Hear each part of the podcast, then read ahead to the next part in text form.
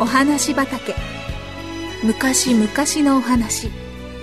遠い異国のお話。遥か未来のお話。それからすぐお隣のお話。ほんのさっきのお話。今日はあなたに届けます。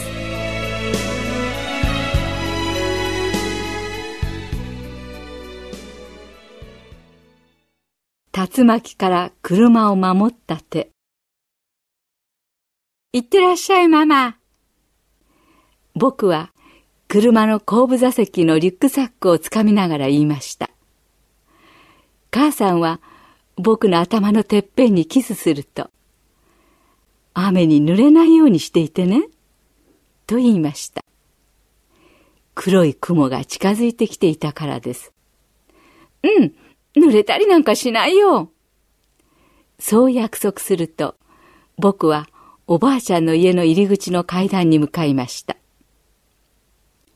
母さんは週に2、3回、午後の3時から11時まで、マーシー病院で当直として働いていました。そして、父さんが仕事を終えるまで、僕はおばあちゃんの家で過ごすのでした。びっくりしたことに、その日、母さんは30分ほどで帰ってきました。顔は青ざめ、気が動転しているようでした。母さんはおばあちゃんの家の電話を借りると病院に電話をかけました。ドアを閉めて僕には何を話しているのか聞こえないようにしています。ママ？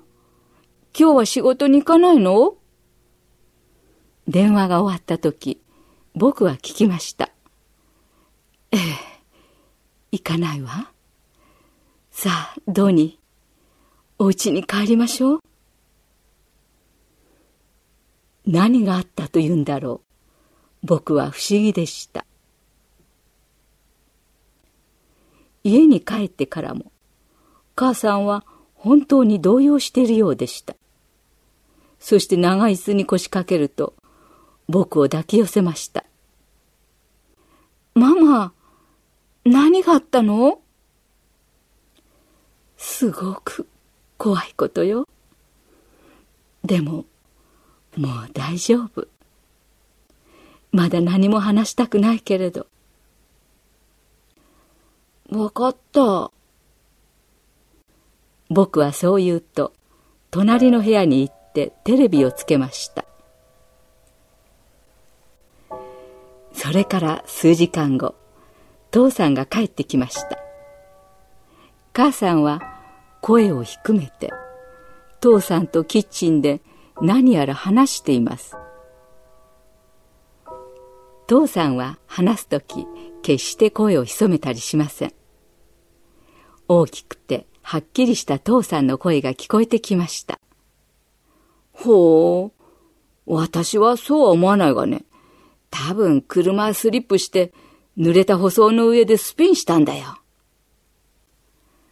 母さんが声を潜めてさらに何か言います。それもそうだな。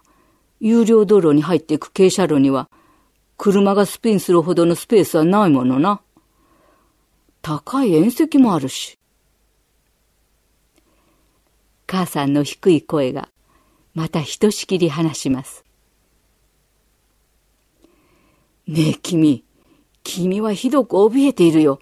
だが、もしそれが本当に竜巻だったんなら、ニュースでもう耳にしていることだろうに。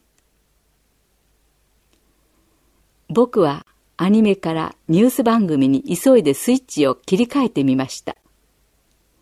ニュースは始まったばかりでした。今日、三つの州にまたがる有料道路で竜巻が発生し、ニュースキャスターが言っています。パパ、ママ、これを見て僕は叫びました。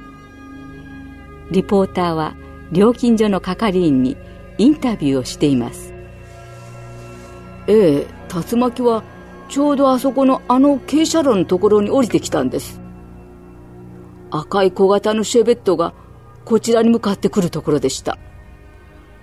竜巻はその車を巻き上げ、車は空中でくるくると回り出しました。それから竜巻は、車をまた元の傾斜路に戻したんですよ。ただし進行方向は逆でしたがね。運転していた人は怪我をしたようですか？見たところ、してはいなかったと思います。車はそこに数分間止まっていましたが、それからゆっくりとまたスティーブンソン高速道路の方に下っていき、走り去りました。